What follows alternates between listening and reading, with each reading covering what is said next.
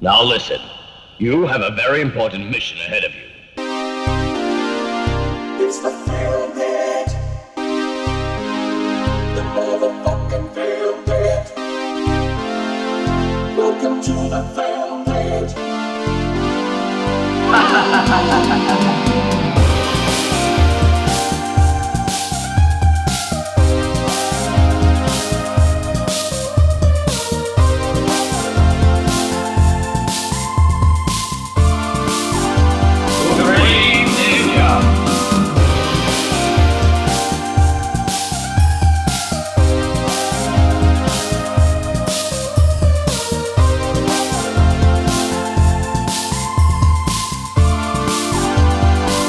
Φίλες και φίλοι του ποιοτικού κινηματογράφου, φίλες και φίλοι των σπουδαίων podcast, φίλες και φίλοι της ποιοτικής διασκέδασης αλλά και της τέχνης, καλωσορίσατε σε ένα πολύ special επεισόδιο του Filmpit. Καλησπέρα σας. Γεια σας.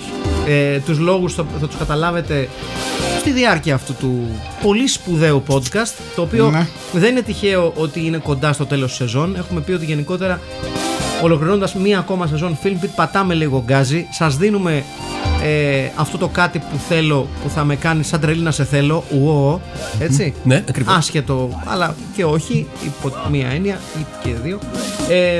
Φίλες και φίλοι, επιστρέφουμε πάλι και μπαίνουμε μέσα στο κινηματογραφικό, ιδεολογικό και καλλιτεχνικό ντουλάπι του Στέλιου Καρακάση. Μάλιστα. Ένα ντουλάπι πλούσιο σε πολυακόρεστα. Ναι. Και τρανς λιπαρά. Ιχνοστοιχεία και πολυβιταμίνες. Ξανθιάς υπάρξεις. Ναι, με 11 βιταμίνες και σίδηρο. Έτσι. Και ασφαλώς με αναφορές, ταινίες, πίνακες, μουσικές και γενικότερα παραδείγματα τέχνης, τα οποία μπορεί να μην κολλάνε το ένα με το άλλο, αλλά μέσα στο μυαλό του ανθρώπου που έχετε γνωρίσει μέσα από αυτό το podcast κολλάνε και παρακολλάνε. Και αν δεν σας κολλάνε, στα αρχίδια μας. Mm-hmm. Έτσι, να τα λέμε αυτά. Διότι, Στέλιο, σήμερα τι έχουμε? Σήμερα έχουμε το Raw Justice. Mm-hmm. Ενός βετεράνου του Filmpit, αν μπορώ να το πω έτσι. Ναι. Βεβαίως έχει παίξει Deadly Prey. Κονταροχτυπιέται με Godfrey Ho, έτσι. Ναι. Τρίτη συμμετοχή του. Βεβαίως. Deadly Prey και Killer Workout, γνωστό και ως Aerobyside. Βεβαίως. Που ήταν και το πρώτο κοντομάνικό μας, έτσι. Ναι, βεβαίως. Να τα λέμε αυτά. Έχω ένα πώς το λένε, έναν εθισμό σε αυτά τα 90s, τις 90s αστυνομικές περιπέτειες. Λίγο thriller, λίγο αστυνομικό action. Λίγο buddy, λίγο κομμωδία. Λίγο ερωτικό. Πάντα. Δηλαδή αυτό το νεο. Νουάρ, αλλά πατσαβουρονουάρ λίγο. Είναι λίγο το νουάρ το οποίο έχει πιει αρκετά και δεν ξέρει ακριβώς τι θέλει να πει και λέει ας πω κάτι, αθώς κοίτα μια κόμενα, αλλά είχε και μετά το σκοτώσανε. Αυτό. Ναι, είναι αυτό. Νουάρ μετά από 27 ποτήρια τσίπουρου. Αυτό, ναι. Τα οποία αυτές τις ταινίες έχουν κάπως έτσι πολύπλοκα, αλλά ταυτόχρονα πλοϊκά σενάρια. Απλά θέλω να μας πεις, Στέλιο, γιατί πραγματικά η ταινία η σημερινή, το σημείο αναφοράς, καλός κακός, για μένα καλός, είναι η Pamela Anderson, έτσι. Mm-hmm. Λοιπόν, βέβαια. Θέλω να μας πεις, Στέλιο, πότε πρωτοείδες αυτό το διαμάντι, γιατί πραγματικά εγώ λάτρεψα αυτή την ταινία. Είναι από τις ταινίες που έχω δει στο Rotterdam. Mm-hmm. Ναι. Αλλά πραγματικά, έχοντας δει αυτή την ταινία στο Rotterdam, δεν θυμάμαι πότε ήταν ακριβώς αυτό. Mm-hmm. Και δεν θυμόμουν και όλη την ταινία, οπότε έπρεπε να την ξαναδώ. Θυμόμουν ότι ήταν πάρα πολύ ωραία. Ακριβώς θα λέγαμε, Στέλιο, και χαίρομαι πάρα πολύ που έχει συνδέσει το Raw Justice, γιατί περί αυτού ο λόγος. AKA Good Cup, Bad Cup. Ναι, διότι το μασί δεν υπάρχει Bad Cops σε αυτή την ταινία. Όχι, καμία σχέση. Ναι, πώς δεν υπάρχει? Ποιος? Ελληνικός τίτλος, θήτης ή θύμα. Δεν ξέρω αν το προσέξατε. Ο τσάτσος του αντιδήμαρχου. Ναι, συνήθως όμως δεν λέμε ότι το good Bad Cop είναι η ίδιο που... Ναι. Α, ξέρεις τι, ίσως είναι ο τρελός πτήσης που είναι λίγο πιο λεμές. Και ο Maze. Έτσι ακριβώς. Ο κακός μπάτσος. Ναι. Ναι, ο David Keith είναι ουσιαστικά ο πρώην μπάτσος ο οποίος έχει γίνει bounty hunter, ένα επάγγελμα το οποίο είναι valid στην Αμερική, στις ΗΠΑ. Ναι, ναι, ναι. Ίσως το πιο 90s επάγγελμα επίσης. Συνεχίζεται και σήμερα, έχω να σου πω. And it's a very well paid. Ναι, όχι, ξέρω, αλλά στο μυαλό μου εννοώ είναι 90s. Κάθε φορά που ακούω bounty hunter σκέφτομαι Χέτη. Και έναν συγκεκριμένο bounty hunter. Εγώ περιέργως... Έχει μεγάλη ιστορία και παράδοση στις ΗΠΑ. Από το 1800. Βεβαίως, από το Far West, από την Άγρια Δύση. Και πλέον εδώ και πάρα πολλά χρόνια είναι μια πάρα πολύ αμφιλεγόμενη μπίζνα, η οποία ουσιαστικά προωθείται από τους bounty hunters τους ίδιους με τη συνεργασία του αμερικάνικου συστήματος δικαιοσύνης, για να σπρώξει τους εγκληματίες και τις εγκληματίες προς το να τρέξουν να την κάνουν από το επόμενο δικαστικό date, για να ενεργοποιήσουν τους bounty hunters και να βγάλουν τα λεφτά. Να ζήσει και αυτή, ας πούμε, η αγορά. Διότι, φίλες και φίλοι, όπως και σε όλες τις χώρες του κόσμου, η δικαιοσύνη είναι και τυφλή και μαλακισμένη. Mm-hmm. Ευχαριστώ πάρα πολύ. Η ταινία λοιπόν έχει ένα all-star cast B-movie κινηματογράφου. Ίσως το πιο φιλπιτικό cast. Ναι, ναι. Το τελευταίο καιρό τουλάχιστον. Νομίζω είναι λιγότερο B-movie από ότι το Blood Beach. Ναι, ρε. Ναι. Παιδί μου, δηλαδή, το cast είναι. Έχουμε David Keith, υποψήφιος για Χρυσή Σφαίρα. Βεβαίως. Στο An Officer and a Gentleman. Βεβαίως. Υπτάμενος και gentleman στην Ελλάδα. Υπτάμενος και gentleman. Άσχετα που είναι στο ναυτικό. Έχουμε Robert Hayes. Όντως, πολύ σωστή παρατήρηση εσύ. Ναι, αλλά επειδή και το Navy έχει και αεροπλάνα. Σωστό. Οπότε, ναι. Σωστό. Έχουμε Robert Hayes, έτσι, ο οποίος είναι και αυτός ένας πολύ διάσημος καρατερίστας. Έχουμε τον Charles Napier. Ναι, ναι, σωστό, πολύ σωστό. Έχουμε. Ναι, ρε, τι λέω. Έχουμε Charles Napier που είναι από τους. I have a drinking problem. Της πόσο σπουδαίος. Έχουμε Charles Napier που αυτός κι αν έχει, τον έχουμε δει σε ταινίες. Στο Rambo, το First Blood Part 2. Στο Deep Space, στο Beyond the Valley of the Dolls. Γενικότερα είναι μια πολύ σημαντική. Ναι. Έχουμε Λίο Ρώση, ο οποίος είναι και αυτός ένας σπουδαίος καρατερίστας. Μέγας Καραγκιόζης. Με φοβερή προφορά Νέας Ορλεάνης. Ναι. Απόλυτα πιστευτή. Ο οποίος έχει πέσει σε διάφορες ταινίες. Έχει παίξει και στο Accused με την Τζόντι Φώστερ, ασφαλώς. Και επίσης την ίδια χρονιά έχει κάνει άλλες 3 ταινίες με τον Ted Prior. Ναι. Το 1990. David Prior. Από τη στιγμή που μιλάμε για τον David Prior, είπες πολύ σωστά. Από τη στιγμή που μιλάμε για τον David Prior, έχει βάλει και τον Ted Prior σε ένα ρόλο. Τον αδερφό του. Τον οποίο έχουμε θαυμάσει στον Deadly Prey. Βεβαίως. Και στο Killer Workout. Βεβαίως. Και last but not least, ο σπουδαίος αρχικαβλέουρας Stacy Keats. Ο οποίος αυτή την ταινία μοιάζει σαν μεσήλικας Snow. Ο Snow του Informer. Ναι, έτσι δεν είναι? Ναι, πραγματικά. Ναι, είναι μέσα στους 10 αγαπημένους μυθοποιούς. Και καλά, αφήνουμε εκτός συναγωνισμού την Pamela Anderson. Τη Σίρλι Μακλέιν θα λέγαμε. Ναι. Όπως είπε η Ελίνα Δημητριάδη, η Αλίκη Βουγιουκλάκη, ασφαλώς, για την οποία ευχαριστούμε. Δίκαιο. Η Αλίκη Βουγιουκλάκη, νομίζω, μπροστά στην Πάμελα, στη συγκεκριμένη εποχή, ήταν Σίρλι Μακλέιν η Βουγιουκλάκη. Όχι, πράγμα, όχι δύσκολο. Ναι, δεν θα ήθελα να μιλήσω για την ερμηνευτική ικανότητα της Αλίκης Βουγιουκλάκη, γιατί μιλάμε και για people that are no longer with us, αλλά. Mm-hmm. Αλλά νομίζω ότι μια χαρά να είναι η Αλίκη Βουγιουκλάκη. Ναι, δεν είναι κάτι. Εντάξει, εδώ. Θα ήθελα και ένα κιλό ζαμπόν. Είναι. Εδώ έχει παίξει. Εδώ η Πάμελα έχει παίξει στον Baywatch, σωστά, ναι. 2 χρόνια, το 92 άρχισε. Είναι βεβαίως. Έχει παίξει ήδη στο Baywatch. Έχει ήδη παίξει εδώ. Δύο σεζόν έχει παίξει στο Baywatch. Με εντυπωσιάζει αυτό, γιατί είναι συγκλονιστικά ξύλινη η Πάμελα εδώ. Και στο Baywatch δεν έπαιζε και τόσο πολύ. Αν ξαναπάς πίσω και τα δεείς, δεν μπορείς να πεις. Εδώ πέρα είναι το πρόβλημα ότι τη ζητούν να κάνει και κομμωδία. Ναι. Να φωνάξει και να είναι σε φάση. Ουσιαστικά εδώ είναι το comic relief λίγο. Δηλαδή πέρα από το something to look at που είναι ξεκάθαρα και έχει και τις ερωτικές σκηνές, παίζει και ένα ρόλο comic relief. Οι ερωτικές σκηνές οι οποίες καθόλου δεν φαίνονται bolted on, εμβόλυμες του κόλου, γιατί. Παιδιά, πώς θα γίνει. Όχι, πρέπει να γίνει. Έτσι, και γι' αυτό μου αρέσουν τα 90s. Ότι σε κάποια ταινία. Εκεί που σε κυνηγάει κάποιος, θα βρεις 2 λεπτάκια να κάνεις σεξ. Βέβαια. Αφού βριστείς πρώτα. Ειδικά στα horror movies, Ναι, κάτι. Αλλά και σε κάτι αστυνομικό, δηλαδή σου λέει βάλε, έχεις Pamela Anderson, βάλε την. Είσαι μαλάκας. Μα τουλάχιστον στις ταινίες τρόμου χρησιμοποιούσαν το σεξ ως η κλασική αμαρτία που τιμωρείται. Εδώ πέρα είναι bolted on τύπου έχουμε και την Pamela Anderson, η Pamela έχει βυζά, να τα δείξουμε. Ναι. Δεν υπάρχει. Υπογράψαμε να τα δείξει 2 φορές. Δεν γίνεται να μην το κάνει. Εντάξει παιδιά, sorry κιόλας, αλλά έχει και ιστορικά βυζιά, έτσι.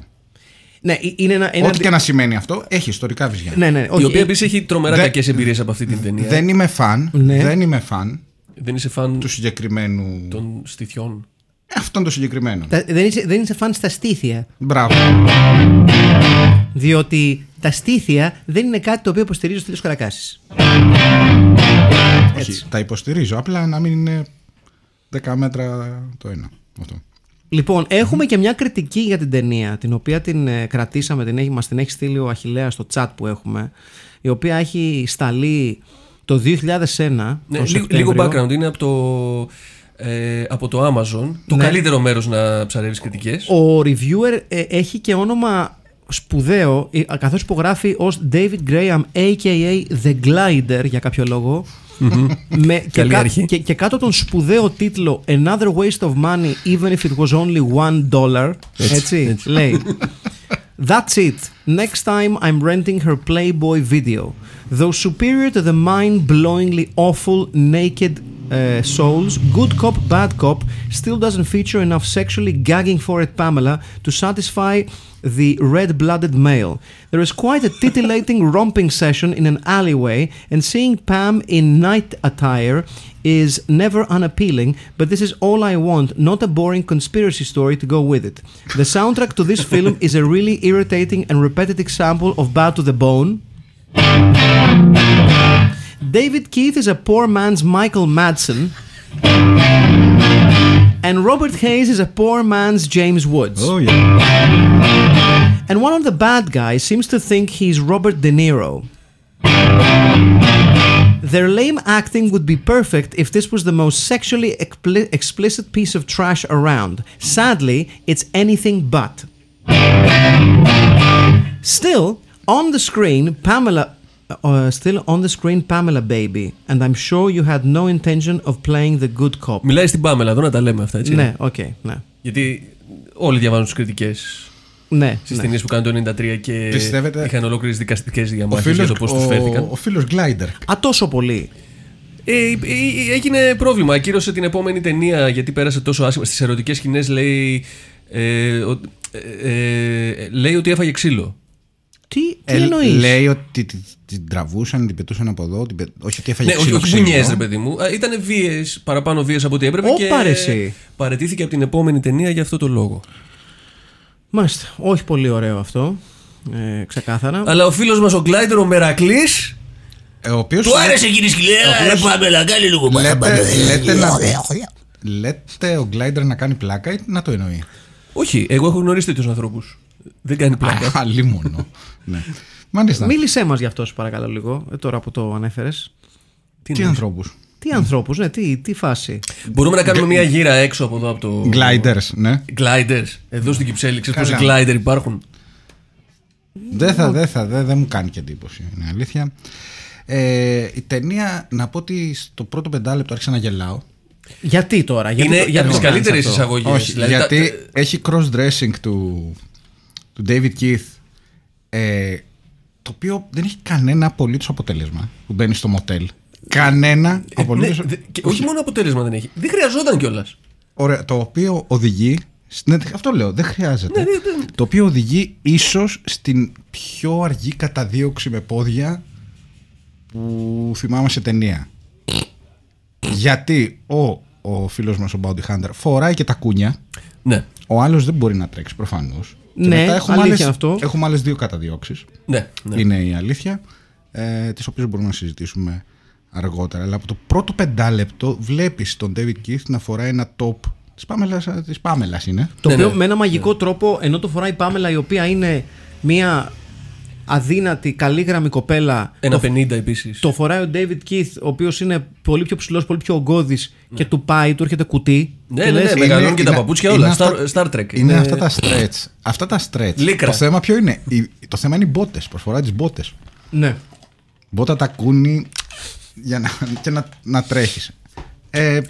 Έτσι αρχίζει η ταινία. Δεν έκανε τίποτα. Δηλαδή χτύπησε την πόρτα. Ο άλλος άνοιξε χωρίς να κοιτάξει από το ματάκι. Οπότε δεν χρειαζόταν να έχει ντυθεί έτσι κι αλλιώς. Όχι, ούτε καν. Του είπε ανοιχτά είναι. Δεν θα μπορούσε να έχει μπει με το κουμπούρι και να του πει «Έλα εδώ βρε μαλάκα να πάω να πάρω κάποιο ορθό». Και αυτός επέλεξε να μπει με τα κούνια. Ένα από τα ερωτήματα τα μεγάλα της ταινίας που έχει αρχίσει να απαντάει. Υπάρχουν κι άλλα. Ναι. Σημειωτέων, υπάρχουν κι άλλα. Ο Stacy Keats αυτή την ταινία δεν μοιάζει με τον Johnny Depp αν ο Johnny Depp έπαιρνε άλλο δρόμο. Όχι, ναι. Ναι, μοιάζει με τον Johnny Depp. Πάρα πολύ. Τώρα το είδα. Μπράβο, ναι. Αν ακολουθούσε έναν άλλο δρόμο. Ναι, έναν δρόμο πιο. Εντάξει, δεν. Αν δεν είχε κάνει κουμάντα με την Disney.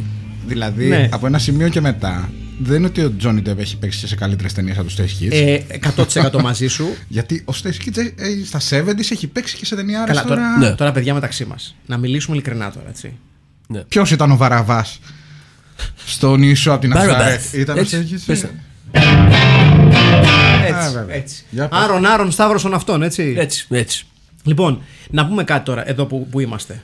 Ανεξάρτητα από ό,τι συμπάθειες μπορεί να έχει ο Τζόνι Ντεπ κτλ. Απατεωνίσκος.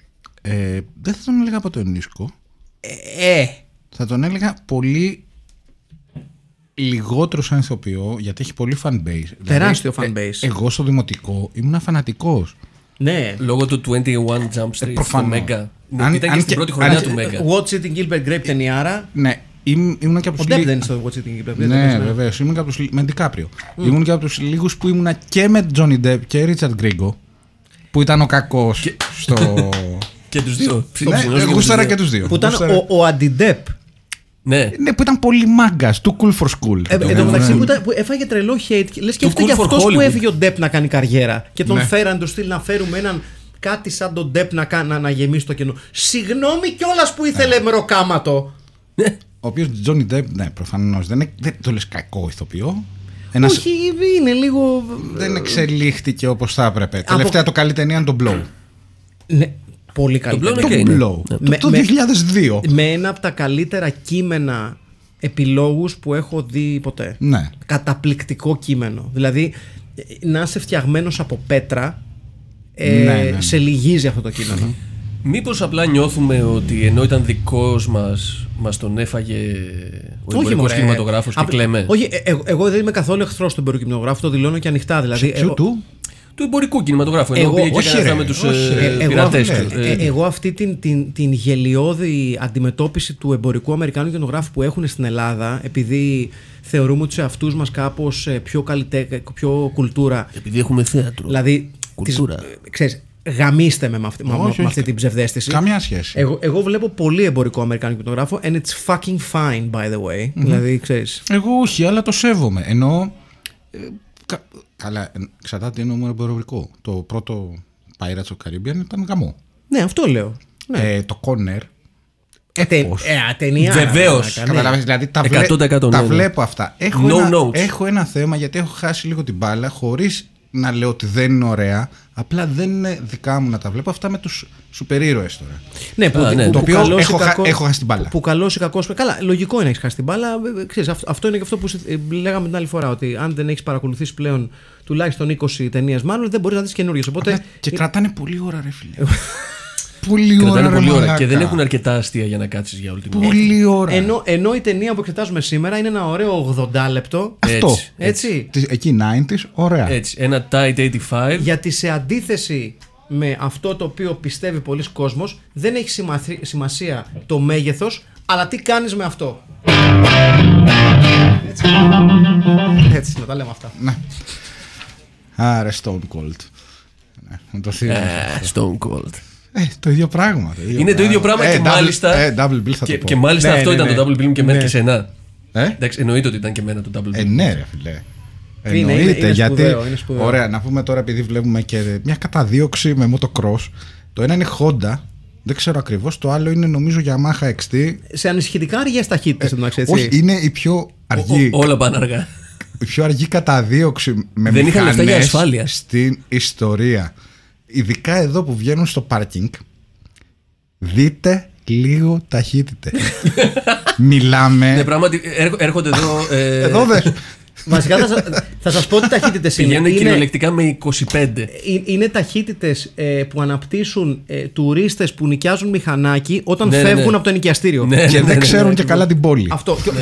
Όταν φεύγουν από το ενοικιαστήριο. Για να μην τους δει ο ενοικιαστής. Μπράβο, το σιγά σιγά λίγο. Παιδιά, λίγο ήρωμα με τη μηχανή. Τις φέρουν χρέπη μετά. Τις έχουν καρφώσει σε 5-5 πεύκα και 2 πλατάνια. Πάρα πολύ. Είναι η δεύτερη καταδίωξη. Η πρώτη με τα πόδια, είπαμε, in drag, ο David Keith. Η τρίτη ευτυχώς είναι με airboats.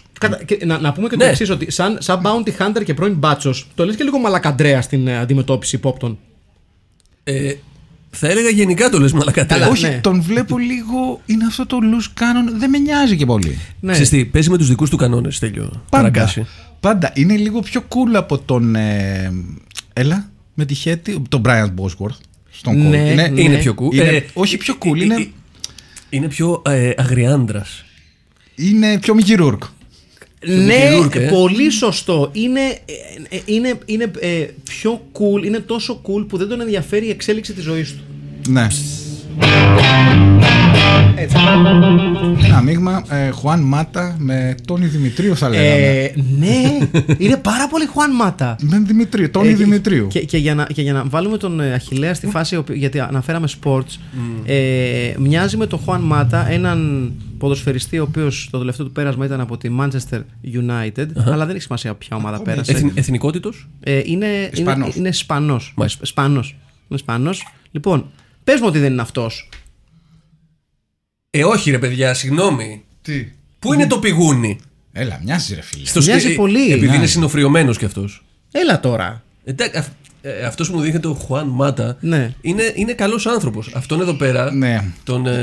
Γι' αυτό έβαλα με Τόνι Δημητρίου. Τον βλέπεις σε σειρά υπόπτων. Κάτσε, ο Τόνι Δημητρίου ποιος είναι ρε εσύ? Περίμενε, έχω κολλήσει. Όσο ψάχνετε, να πούμε ότι ο David Keith επίσης έβαλε και το χεράκι του στη μουσική και έγραψε το θέμα του Maze. Το οποίο. Μάλλον δεν το έχετε προσέξει. Είναι ένα θέμα που παίζει κάνα 2 εκατομμύρια φορές στην ταινία. Αυτό, ο Τόνι Δημητρίου, ναι. Ναι, είναι συνδυασμός των δύο. Ναι. Εδώ είναι πιο κοντά. Ναι. Για πες, συνέχισε. Έγραψε λοιπόν το θέμα του Maze, του ήρωα.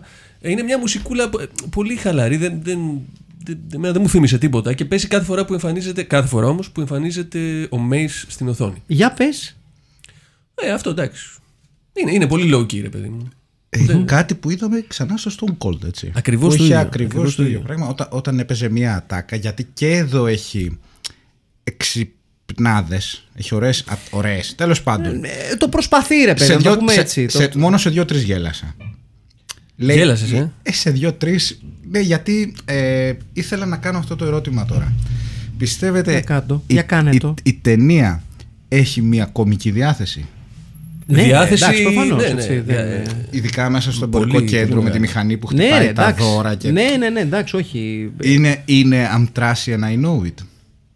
Ναι. Ή όχι? Εγώ θα έλεγα ότι θέλει να είναι λίγο πιο... Δηλαδή θέλει να κάνει την κωμωδία, αλλά παίρνει τον εαυτό της και λίγο ότι δεν είμαι σκουπίδι ταινία. Έχω καλό αστυνομικό thriller μέσα μου. Γι' αυτό πετυχαίνει. Γιατί ουσιαστικά δεν αναγνωρίζει το πόσο γελία είναι σε πολλά σημεία.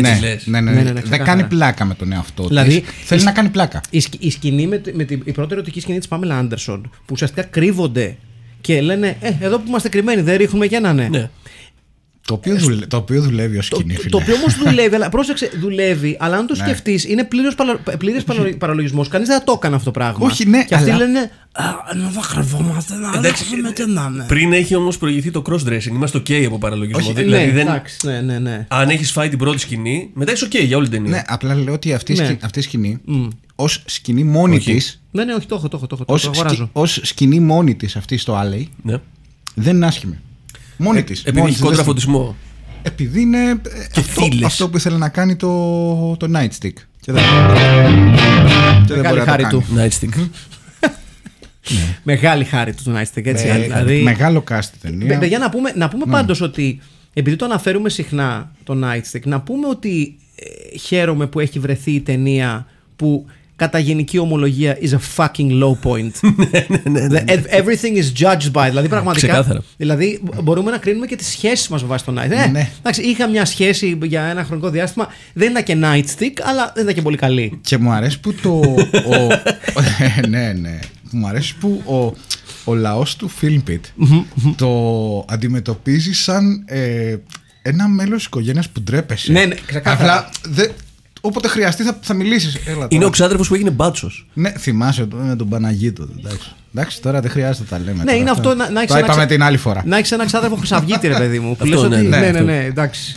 Πω, θα είναι και ο Σταύρος, θα αρχίσει πάλι τα δικά του στο τραπέζι. Ναι, θα αρχίσει πάλι να λέει για τους μετανάστες. Ο άχρηστος. Ναι, ναι, ναι, πραγματικά. Ναι. Περαπετώ, αν έχετε κάποιο τέτοιο συγγενή, να το πούμε σε αυτό το σημείο, δεν υπάρχει τίποτα από τον δικαιολογεί έτσι. Δηλαδή, όσο και να λέτε σε αυτούς ότι είναι ένα καλό παιδί, δεν είναι καλό παιδί. Είναι μαλάκας.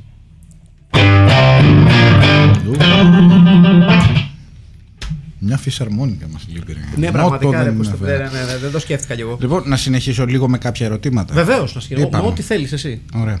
Είπαμε, γιατί η μεταμφίεση στην αρχή.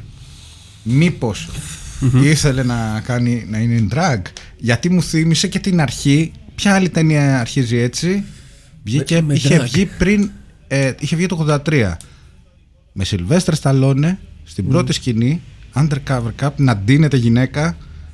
Όχι το Nighthawk. Το Nighthawk. Ήταν η πρώτη σκηνή του Nighthawk. Αυτό μου θύμισε. Καλά, και ο Σουγκλάκος έχει ντυθεί γυναίκα. Έτσι, να τα λέμε αυτά. Ναι. Να τα λέμε αυτά. Και όλοι οι Άγγλοι ηθοποιοί. Να γίνει ένα ωραίο μοντάζ. Εντάξει, θεωρώ ότι το καλύτερο cross-dressing το έχει ο Σουλάκος. Όχι το Priscilla Queen of the Desert. Όχι. Δεν είναι. Ο Σουλάκος είναι ο σπουδαίος. Ο πιο πιστευτός, πιστεύω. Αν ρωτάς εμένα, ναι. Κάτσε, σε ποια ταινία ήταν? Μπαίναμε δηλαδή. Όχι, προσπαθώ να το βρω τώρα. Εκτός αν έχεις ασφάλεια. Εντάξει, τον έκανα σχεσούλα. Nationale Nederlanden. Του έκανα σχεσούλα, παιδιά. Εγώ με συγχωρείτε, τον έκανα σχέση. Παιδιά, συγγνώμη, τον έκανα σχέση. Προσπαθώ να βρω τώρα τη σκηνή. Σε ποια ταινία ήταν? Στο ρεμάλι της Αθήνας, νομίζω. Μπράβο. Αν δεν κάνω λάθος. Αλλά. Μισό λεπτό, θα το βρω, παιδιά. Όσο ψάχνεις, τι κάνουν αυτές οι ταινίες όσο δεν υπάρχει διάλογος?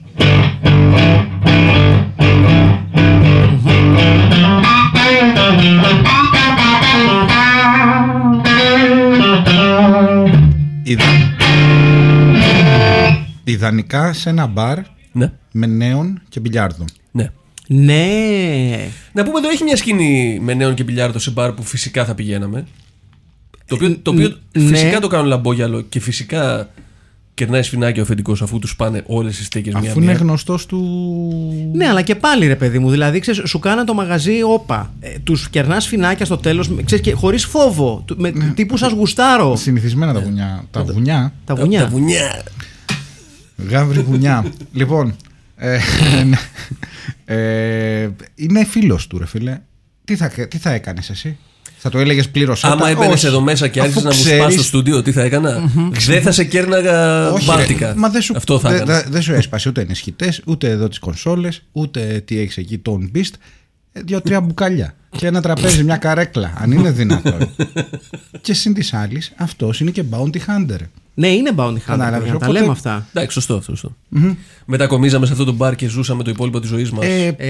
Έχω δει και καλύτερα στο Filmpit, είναι αλήθεια. Έχουμε δει και καλύτερα, αλλά. Δεν είναι και χειρότερα. Δεν είναι και το Boat Tour of Lower Manhattan που είναι το Nightstick, αλλά οκ. Όχι. Εγώ ακόμη μένω. Άσχετο χορευτικό, αυτό το οποίο το εκτιμώ πάρα πολύ, που είναι μια τύψη που απλά χορεύει. Ναι. Ο οποίος κόβει εκεί κίνηση. Ναι. Εντάξει, παίζει το μάτι. Οπότε, παιδιά, τι του βάζετε το ουίσκι? Ουίσκι σε κρασοπότηρο, γιατί είναι μερακλής. Σε κρασοπότηρο γιούλα, θα πω εγώ, έτσι. Ξεκάθαρα. Που απλά έχουν σβήσει από πάνω το κουρτάκι. Ναι. Για να μην φαίνεται ακριβώς. Γιατί να σου πω για κάτι, Στέλιο, όπως πολύ σωστά ξέρεις εσύ. Ένας κονοσέρ της ρετσίνας, τα λέγαμε. Εννοείται. Να σου πω, συνεχίζεις που και που να πίνεις ρετσίνα? Do you participate in a ρετσίνα? Όχι, έχω να πιω από το 2005. Μίλησέ μας λίγο, γιατί εκείνη την περίοδο έμπαινες με τόσο φανατισμό ρετσίνα? Γιατί μεγάλωσα. Ευθυνή, Όχι, όχι, δεν έχει καμία σχέση. Εγώ γι' αυτό έπινα. Δεν το έκανα γι' αυτό. Ήταν κονοσέρος τελείως. Αλήθεια. Γιατί μεγάλωσα στην επαρχία. Βόρειο παιδί. Και δει στη Βόρεια Ελλάδα. Και εγώ γι' αυτό. Που δεν λέει κανένας, ωραία. Δεν λες ποτέ πάμε έξω να φάμε. Ναι. Λες πάμε για. Ούτε πάμε να πιούμε ένα κρασί. Ναι. Λες πάμε για καμιά ρετσίνα. Ναι. Αλήθεια! Ναι. Και τις παλιές εποχές, αγνές, 90s κτλ. Τι καλά! Ναι, εμείς ήμασταν στο tail end αυτού του πράγματος. Ναι. Αν πίνεις σκέτη ρετσίνα, είσαι λίγο περίεργος. Γιατί συνήθως πρέπει να πίνεις είτε με κοκακόλα ή η πιο light την πίνω με σπράιτ. Ομολογώ ότι μου αρέσει περισσότερο με σπράιτ ρετσίνα.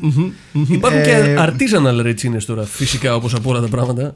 Το οποίο είναι ακόμα πιο οξύμορο και από την artisanal μπύρα. Μπράβο. Τις οποίες καταλαβαίνετε ότι έχω δίκιο να. Πώς λένε, να τις θεωρώ τώρα κάτι αστείο. Σωστά. Εντάξει, ναι, γελάει ο κόσμος. Ναι, καλά, προφανώς. Πάρε μια καλή ρετσίνα. Όχι, that's the point. Δεν είναι κρασί, είναι ρετσίνα, ρε παιδί. Είναι ο πάτος. Είναι ο πάτος και οφείλει να μείνει εκεί. Ναι, για όλους εμάς τους. Για να τηρεί τις παραδόσεις. Τους άξιδες. Μπράβο, ακριβώς. Να πούμε δύο-τρία πράγματα για την Πάμελα, γιατί νομίζω ότι δεν έχουμε ασχοληθεί αρκετά με το ερμηνευτικό ταλέντο της Παμέλης σε αυτή την ταινία. Μια Πάμελα λοιπόν που εγώ δεν είχα κάνει τους υπολογισμούς για να καταλάβω ότι ήταν στο Baywatch ήδη.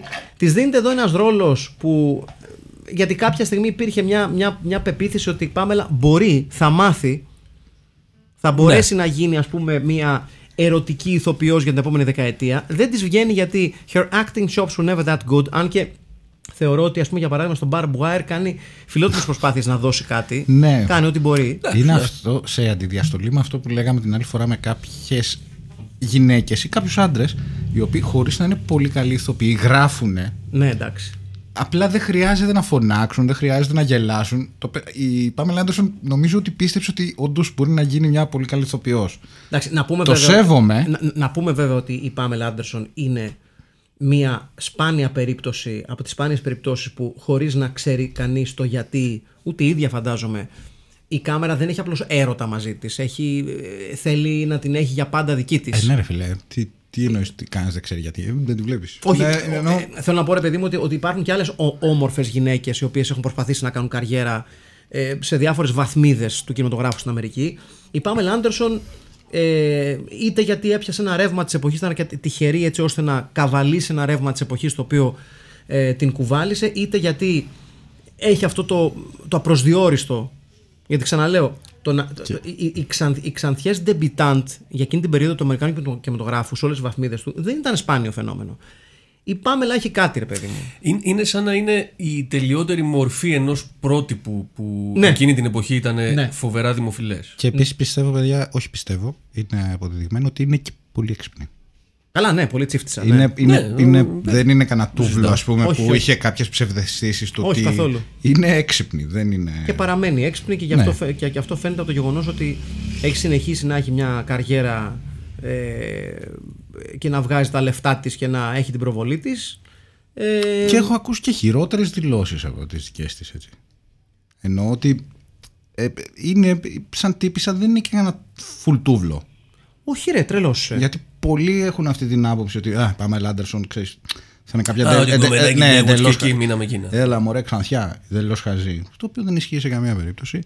Εδώ χρησιμοποιούμε ξανά η ταινία ως ταινία το slow motion, γιατί δεν έχουμε καλά stunts εδώ πέρα. Πέφτουμε πάνω στα κουτιά. Ναι, εντάξει, είναι ωραία. Είναι δηλαδή.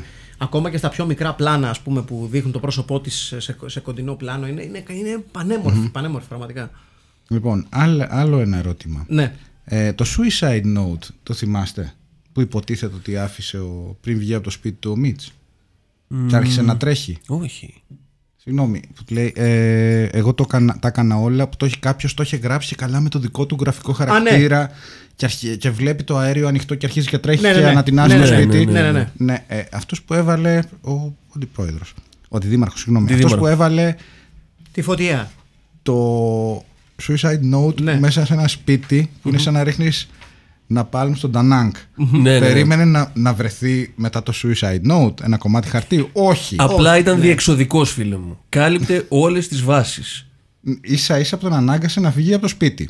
Είναι η αλήθεια. Ναι. Τώρα τι την ψάχνουμε. Όχι, γενικότερα δεν έβγαζε κανένα νόημα όλη η ταινία. Ειδικά. Σκοτώνω την κόρη του Δήμαρχου γιατί θέλω τη θέση του. Ειδικά το πιο. Δηλαδή, και όχι μόνο τη σκοτώνω, αλλά οργανώνω σχέδιο.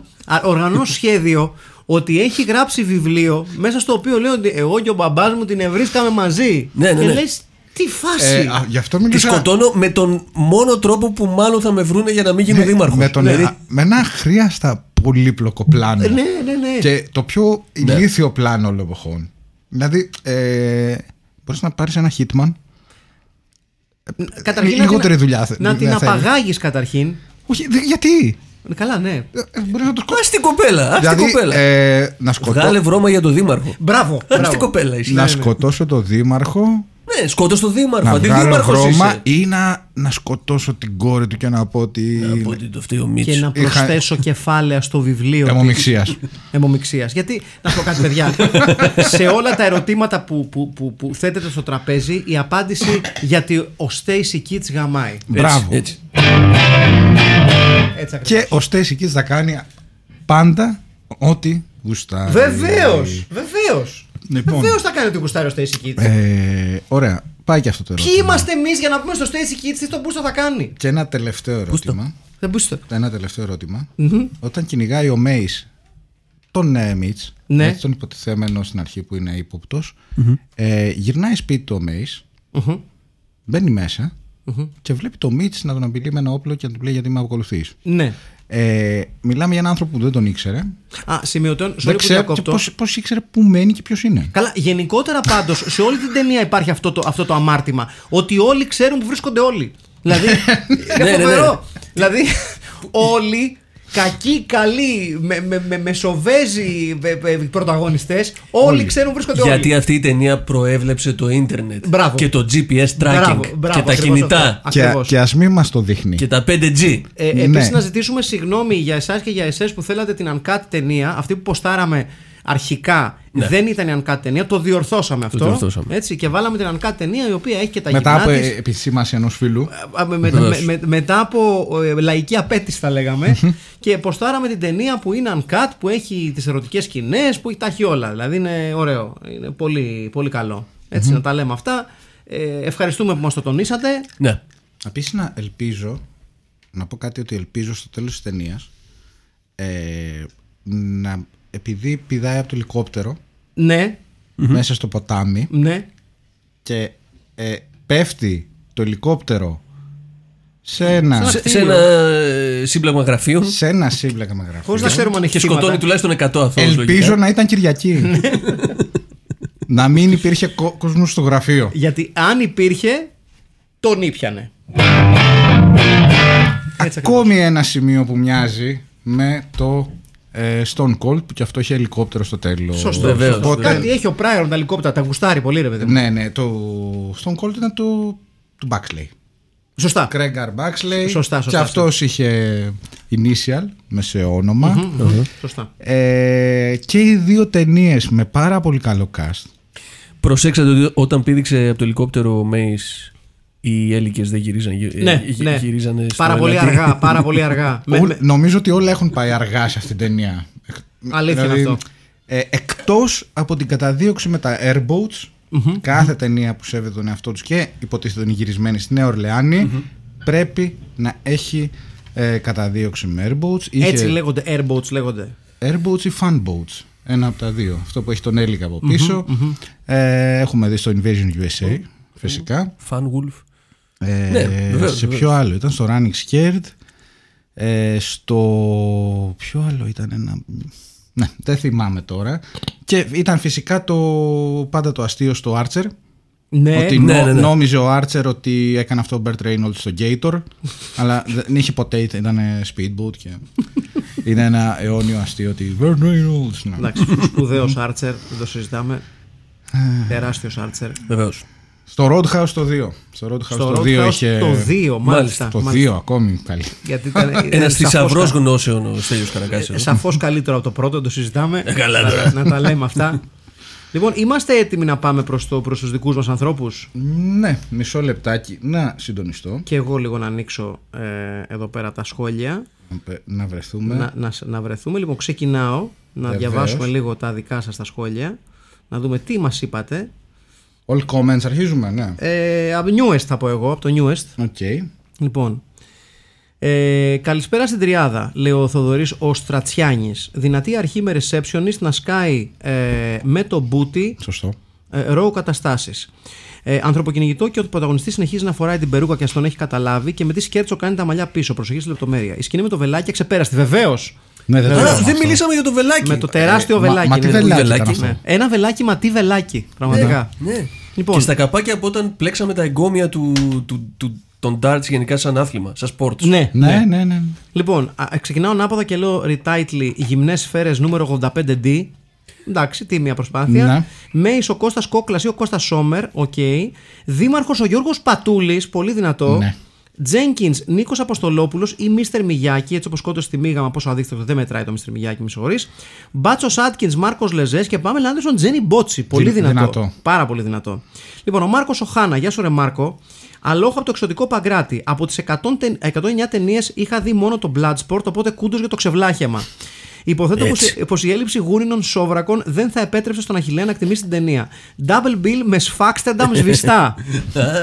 Είμαι stand από το σεξιλέωση του Φίβος Κρεμμύδας και δεν μπορώ να προσφέρω σε retitle. Ρικάστη βρήκα μόνο την Ελένη Μενεγάκη στο ρόλο της Σάρας και τον Πασκάλη Τσαρούχα στο ρόλο του detective.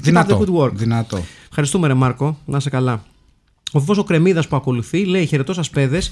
Η πρώτη σκηνή αρκεί για να περιγράψει κάποιο τι εστί Raw Justice και από εκεί και πέρα μόνο προς τα πάνω πάει ο πύχης. Από τις μόνιμες ατάκες μέχρι το κυριολεκτικό ταβερνόξυλο με πίνσερ ατάκ και γιγάντιο βελάκι, παρακαλώ πολύ. Ο Prior δικαίως αναδεικνύεται στο δεύτερο δημοφιλέστερο οτέρ αυτού του τιμημένου podcast μετά το Mega Godfrey. Α, είναι και επίσημα. Βεβαίως. Και ο Charles Napier κάνει τη μεγάλη διαφορά με τα μόνιμα κλεισμένα μάτια του. Retitle: Ξανθός κατατρεγμός ή σεξιλέωση. Πολύ δυνατό. Ρικάστη, Μέης ο Απόστολος Γκλέτσος, Σάρα, δεύτερη ψήφος για Ελένη Μενεγάκη, Μακάλουμ, Πάνος Μιχαλόπουλος, όχι λόγω ομοιότητας αλλά πιθανής χημίας με τη ματσίλα του Γκλέτσου, Δήμαρχος Γιώργος Μαργαρίτης, Τζένκινς, Σταύρος Ζαλμάς, Δίδυμο Μπάτσον, Γιώργος Μάγκας και Κώστας Κεντέρης. Πολύ δυνατό. Ιστερόγραφα πόσο δυνατή είναι αυτή η φωτιά σπίτι του Μακάλουμ για να το συγκλώσει τόσο αμέσως μετά την έκρηξή του. Αλήθεια αυτό, πραγματικά. Λοιπόν, πόσα μηνύματα έχουμε για να το πότε θα κάνουμε αλλαγή βάρδιας. Θες να πες ακόμη ένα? 17. Να πω δύο. Πες ένα ακόμη και συνεχίζω. Θα πω δύο για να πω. Λοιπόν, Νεκταρίνιος Ράτσκι. Χυμαρόδης η ταινία Εύγε και Αλληλούια αντιλαλούν στην Αγία Ζώνη και στην Πλάση Ούλη. Ζητώ εσείς, οι τρεις μάγοι που ακολουθείτε το λαμπρό καρέ και μας δείχνετε. Ζήτω εσείς και μας δείχνετε τον δρόμο προς την φιλμική εξηλαίωση. Αν οι προηγούμενες ταινίες ήταν εκθαμβωτικά μπριλάντια, αυτή είναι ένα απριόρι. David, σπάνιο ζυρκόνι του Κολοράντου. Τα πιο διάσημα τέτα στο 90's σε εκρητική τριβή με την πιο αμπαλαέο εκτέλεση σεναρίου δημιουργούν σποντάνεα κομπάστια πηγαίου γέλοτα κάθε δεύτερη σκηνή παρόλο το απαστράπον cast. Davis Market με Πόσκα, λόγω επειδή θα το κάνουμε λαμπόγελο και μην πάρουμε και λήψεις προκειμένου να κινηματογραφεί αυτό το θέαμα, έχουμε και budget. Η ταινία αποπνέει ίντριγκα, δολοπλοκία και ερωτισμό of the Pasok variety. Έχουμε χορταστική άτσαλη δράση του 90 και full τζιτζίλια. Μοναδική όαση ο Λέο Ρώση και λιμάνι ο Stacy Keats. Η βόλτα με τη Σεντούρο μια ζωγραφιά. Η σκηνή ορθοφωνίας καταδίωξης με την Παμ που δεν πιστεύει τι τη συμβαίνει, υπεράβολη. Να αναφέρουμε ότι η μουσική τα κάνει ακόμα χειρότερα τα πράγματα ή να προσποιούμαστε όλοι ότι δεν τρέχει τίποτα. Για να μην πω για τα saves. Το δεύτερο. Επίσης, τα αυτοκίνητα δεν είναι θωρακισμένα, απλά τα περίστροφα δεν δουλεύουν. Το γιγάντιο βελάκι μου έφτιαξε τη μέρα, τη βδομάδα, τον μήνα, τη ζωή. Το retitle: Έγκλημα και τιμωρία για τα μάτια μας ή ομοίη αμπαλοσύνη ή explicit spin, αν μου επιτρέπετε, with absolutely all due respect. Δολοφονιόμουνα δικαιοσυνόπουτσες. Πολύ κακό. Σπεσιαλίστας. Το ρικάστη. Στο ρόλο του detective Maze ο Κώστας Σόμερ. Στο ρόλο του Μίτσου Μακάλουμ ο Σωτήρης Τζεβελέκος. Ωραίο. Στο ρόλο της Σάρα η Γεωργία Βασιλιάδου. Just imagine it. Πολύ δυνατό. Στο ρόλο του βρώμικου πολίτσμαν Dave Atkins ο Μιχάλης Μόσιος. There seems to be a pattern για τον Άκη. Πραγματικά. Στο ρόλο του δήμαρχου Styles ο Γιάννης Παπαντονίου Politics. Στο ρόλο του κακού αντιδήμαρχου Jenkins ο Χρήστος Φερεντίνος του σήμερα. Στο ρόλο του Κορκόδηλα ο Μίτσος του Ιγκουάνα από το Ίσο το τέρι μου. Ιστορόγραφο. Πόσο έπος που στο τρέιλερ για να πουλήσει μούρι το movie αναφέρεται σε άλλα movies. Νιά, κοιτάξτε ποιους ηθοποιούς έχουμε εμείς. Νιά, έχουν παίξει ταινίες. Ναι, ταινίες, αλλά άλλες ναι, σαφώς, ναι και σε σειρές. Οι ταινίες σαφέστατα καλύτερα από τη δική μας. Ναι, αλλά τώρα παίρνουν στη δική μας. Νιά, σακ, εικακ. Λοιπόν, συνεχίζουμε. Φάνης Φωτόπουλος, καλησπέρα στην τιμημένη υπόγα. Τίγκα απολαυστικό ταινιάκι με τις εκρήξεις του, τα one-liners, τις ίντριγες, τις σεξομπόμπες και όλα τα υπόλοιπα καλούδια της 90s ταινιοβιομηχανίας. Αγαπημένη σκηνή, ξανά παίξα over 6,5 φορές. Το ηρωνικό λογίδριο και κυρίως μηδίωμα του Κινεζόμπατσου πριν του ανοίξει τα ρουθούνια ο Maze. Συνεδευόμενο από την ατάκα Don't you ever, ever call me son of a bitch. Τέλος, σπέκια στο γέρο που του κάνανε καλοκαιρινή το κολάδικο και παρόλα αυτά τους κέρασε και ποτάκια χίζε κύπερ. Ριτάριλ το δίκαιο του εξάσφαιρου. Ρικάστη Μέης, Διονύσης Ξανθός. Α, ωραίο. Λόγω του ΠΕ. Ωραίο. Μίτς, Νίκος Σταυρόπουλος, μπάσκετ. Πάμελα, Ευελίνα Παπούλια. Ναι. Δήμαρχος, Γιάννης Ιωαννίδης. Δολοπλόκος συνεργάτης Προέδρου, Αλέξανδρος Ρήγας. Κινεζόμπατσος σε ρόλο έκπληξη, Χάρη Κλίν. Λοιπόν, Δημήτρης Κορές, γεια σας ρε Αλάνια, εβδομάδα φιλμπιτικής αποσυμπίωσης και μετά τα μεγάλα σχεδόν αρχετυπικά σχήματα που μελετήσαμε τις προηγούμενες εβδομάδες. Βεβαίως. Τώρα είμαστε για κάτι πιο χαλαρό, πιο ερωτικό, να ευθυμίσουμε λίγο, βρε αδελφέ. Αφήνω κατά μέρος όλη την νοσταλγία των 90s, πράγμα full δύσκολο, και προχωράω στη δουλίτσα μας. Ρικάστη, Δήμαρχος, Στέφανος Τσουμάκας.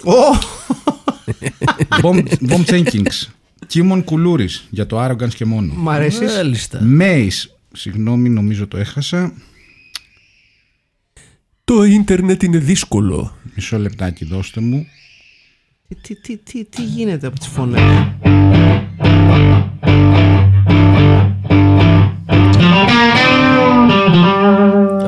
Ακόμα. Ναι, το έχασα.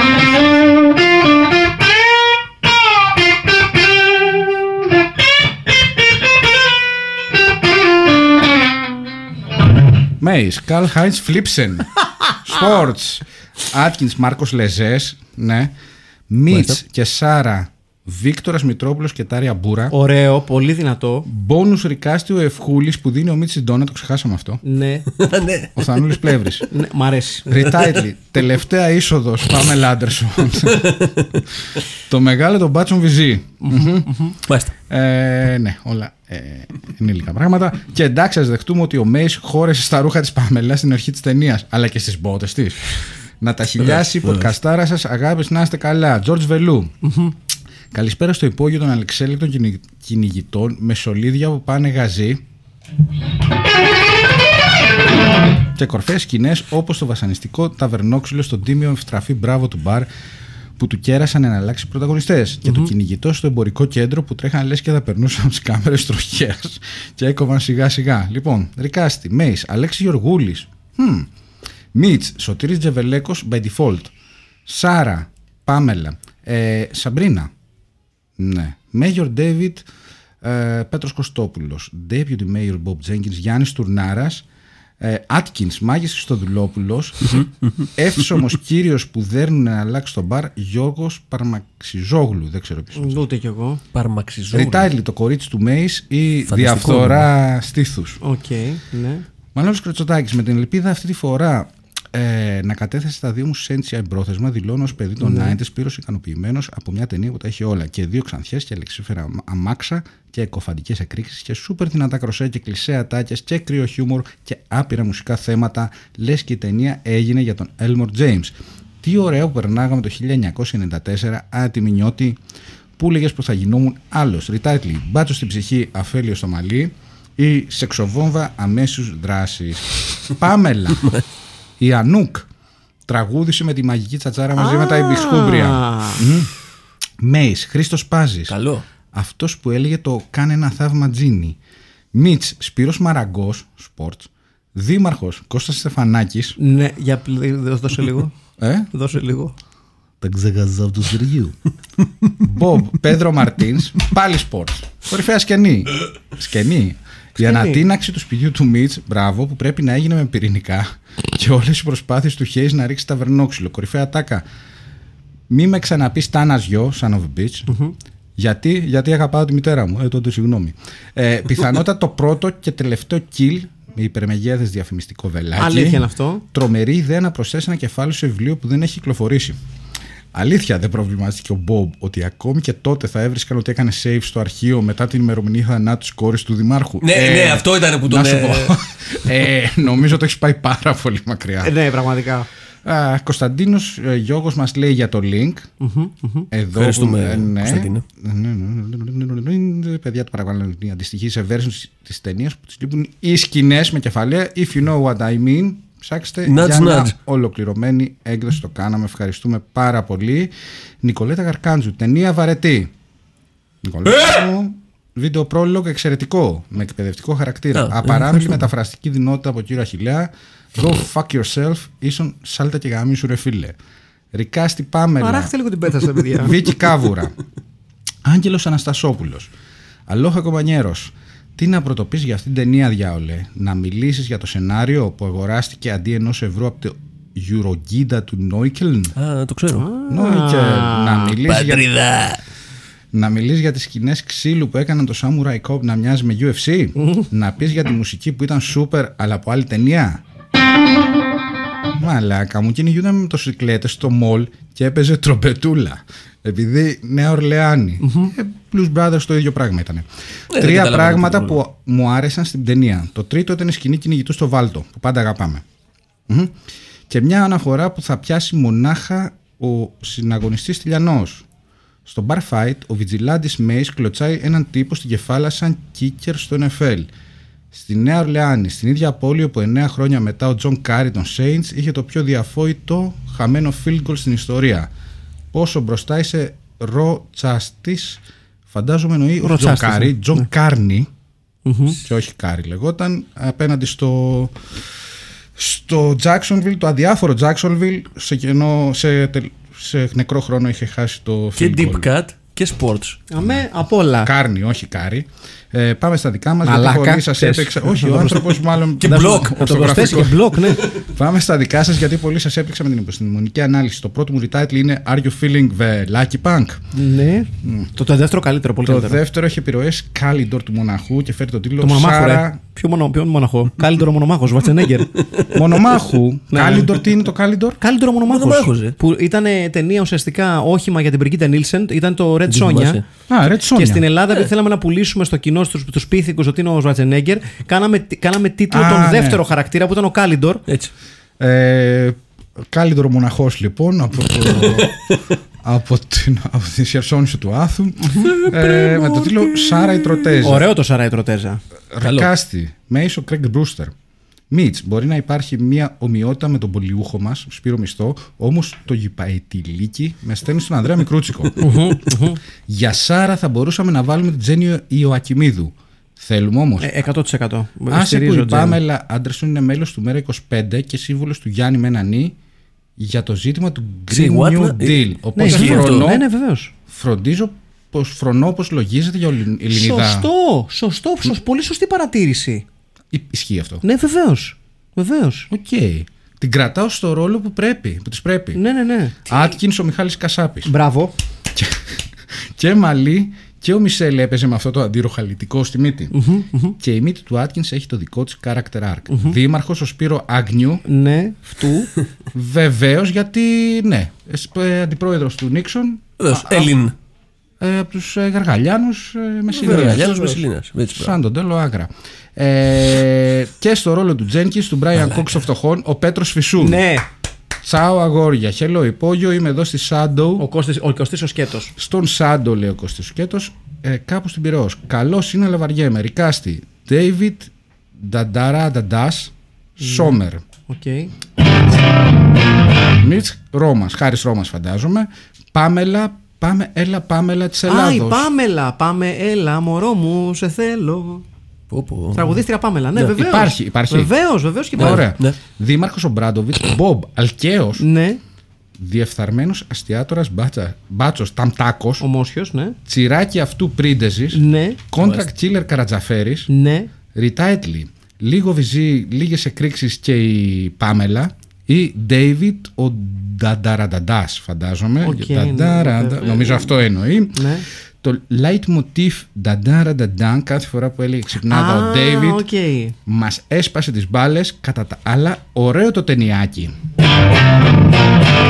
Love σε όλους. Και τελειώνουμε την Ελένα Δημητριάδη που έχει πει πολύ απλά, πολύ λιτά. Ρικάστη, Πάμελα Άντερσον, Μαλή και Βουγιουκλάκη. Λοιπόν, πάμε λοιπόν. Από και εγώ να σας ξεκουράσω σήμερα. Ναι. Πάμε λοιπόν, γιατί έχουμε κάποια δημοκρατικά εκλεγμένα στελέχη σήμερα. Οκ. Okay. Maze, ο Κώστας Σόμερ. Προχωράμε στον Atkins, ο Μάρκος Λεζές. Με... για το ρόλο της Σάρα, Pamela Anderson, η Ελένη Μενεγάκη με 2 ψήφους. Αν και θα μπορούσαμε να πούμε ότι μπορούμε να κρατήσουμε την Pamela Anderson, άμα θέλουμε λόγω Γιάννη. Μπορούμε. Τι διαλέγουμε. Το κάνουμε όμως. Για πάμε παρακάτω. Δήμαρχος, ο κύριος Γιώργος Πατούλης. Και τώρα ήρθε η ώρα για τις δύσκολες αποφάσεις. Έχουμε στο ρόλο του Μιτς να επιλέξουμε Χάρης Ρώμας, Βίκτορ Μητρόπουλος, Παύλος Μιχαλόπουλος, Σπύρος Μαραγκός, Σωτήρης Τζεβελέκος και Ανδρέας Μικρούτσικος. Εγώ με τα 1000 Ανδρέας Μικρούτσικος. Ναι, ναι, και εγώ, γιατί δεν έχει ξαναπαίξει ποτέ ο Ανδρέας ο Μικρούτσικος, οπότε του δίνουμε το ρόλο δικαιωματικά. Ναι, μου λείπεις εσύ. Ναι, ωραία, πάμε. Ανδρέας Μικρούτσικος, λοιπόν. Πάμε. Και για τον αντιδήμαρχο Bob Jenkins, τον μεγάλο Stacy Keats. Ναι. Έχουμε τον Γιώργο Αλκαίο, Κίμον Κουλούρης, Σταύρος Ζάλμας, Πέδρο Μαρτίνς, Χρήστος Φερεντίνος. Ζαλμάς για σένα. Ζαλμάς. Ναι. Γιάννης Τουρνάρας. Ναι. Πέτρος Φυσούν και Νίκος Αποστολόπουλος. Εγώ Πέτρος Φυσούν δικαιωματικά, παιδιά. Θα ψηφίζω, δεν ξέρω για εσάς. Αλκαίος. Αλκαίος και Πέτρος Φυσούν. Λόγω τζαουλιών, Ναι. Γιώργος Αλκαίος. Γιώργος Αλκαίος είναι ο Stacy Keats. Εννοείται. Ναι. Και τελευταίο, last but also least, στο ρόλο του Γκαρσία, Κώστας Κεντέρης ή Γιώργος Πρίντιζης. Είναι ο φίλος του... Εγώ θα πω Κεντέρης, παιδιά. Ναι. Κεντέρης, γιατί πρέπει να πάρει ένα ρόλο έτσι ηθοποιικό. Του αξίζει, νομίζω. Κεντεριάδα κλείνουμε. Ναι, ναι. Τέλεια. Λοιπόν. Αυτό ήταν λοιπόν το recasting και πάμε τώρα στο retitling. Και έχουμε... Υπάρχει όμως, και εδώ υπάρχει δημοκρατική επιλογή, για την σεξιλέωση του Φίβου Γρομίδα με 2 ψήφους. Ναι, ναι, γιατί έχει κάνει χεράκια ένας κάποιος thumbs up στο σεξιλέωση, οπότε έτσι κι αλλιώς νομίζω εγώ αυτό θα ψήφιζα. Και εγώ αυτό θα ψήφιζα. Ναι. Άρα, φίλες και φίλοι, η ταινία λέγεται «Η σεξιλέωση».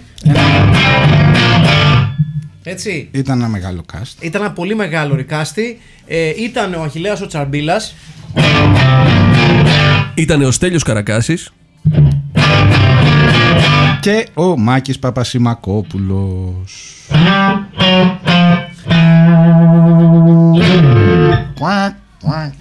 Ήταν το Filmpit.